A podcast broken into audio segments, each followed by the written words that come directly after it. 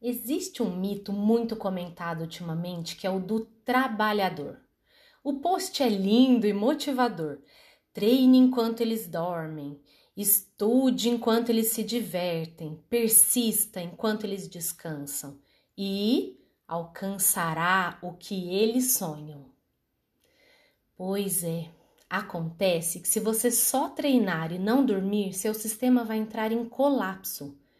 Se você estudar e não se divertir, seu humor vai ficando deprimido e será difícil encontrar a motivação para seguir em frente.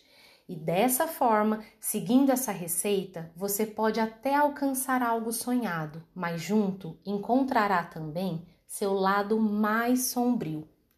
Sim, você estará no caminho certo da forma errada. Vou te contar o que pode acontecer se você for além dos seus limites por um sonho, seja ele profissional ou pessoal. Uma delas é a síndrome de burnout.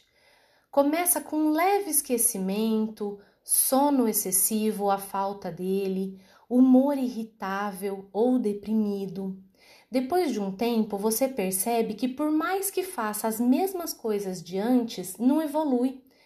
Termina um dia de trabalho com a sensação de que não rendeu e parece que nada mais faz sentido. Trabalhar de forma excessiva também gera ansiedade em diferentes níveis e traz um prejuízo enorme para aquela pessoa que já tinha traços ansiosos e agora evita situações por medo medo de ter a crise que teve mês passado, medo de não dar conta e medo que seus esforços possam não ser suficientes. Por outro lado, ficam as pessoas que respeitam seus limites, mas por conta desse mito, sentem que fazem pouco, sentem culpa por descansar e não estar trabalhando tanto quanto deveriam. Eu me lembro que eu tive por várias vezes essa sensação. A vida do profissional liberal é uma eterna montanha russa com altos, baixos, muitos horários livres na agenda. E é claro que nós sabemos que esses horários livres podem e devem ser usados para estudar, ler livros e se preparar para os novos pacientes que virão. Eu fazia isso, mas também o que eu costumava fazer era ver filmes, dormir, ir ao supermercado, mas a culpa estava ali, me acompanhando a cada dia, a cada passo. Sentia que eu era uma preguiçosa e não uma profissional competente, por não estar trabalhando naquele ritmo frenético.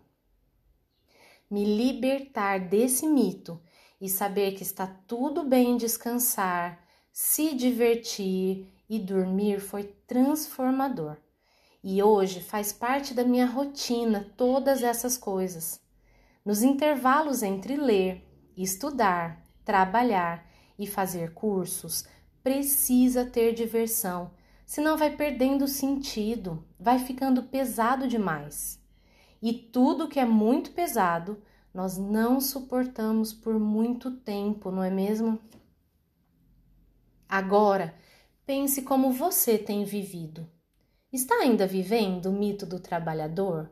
Ou se culpando por não estar? Liberte-se e até a próxima.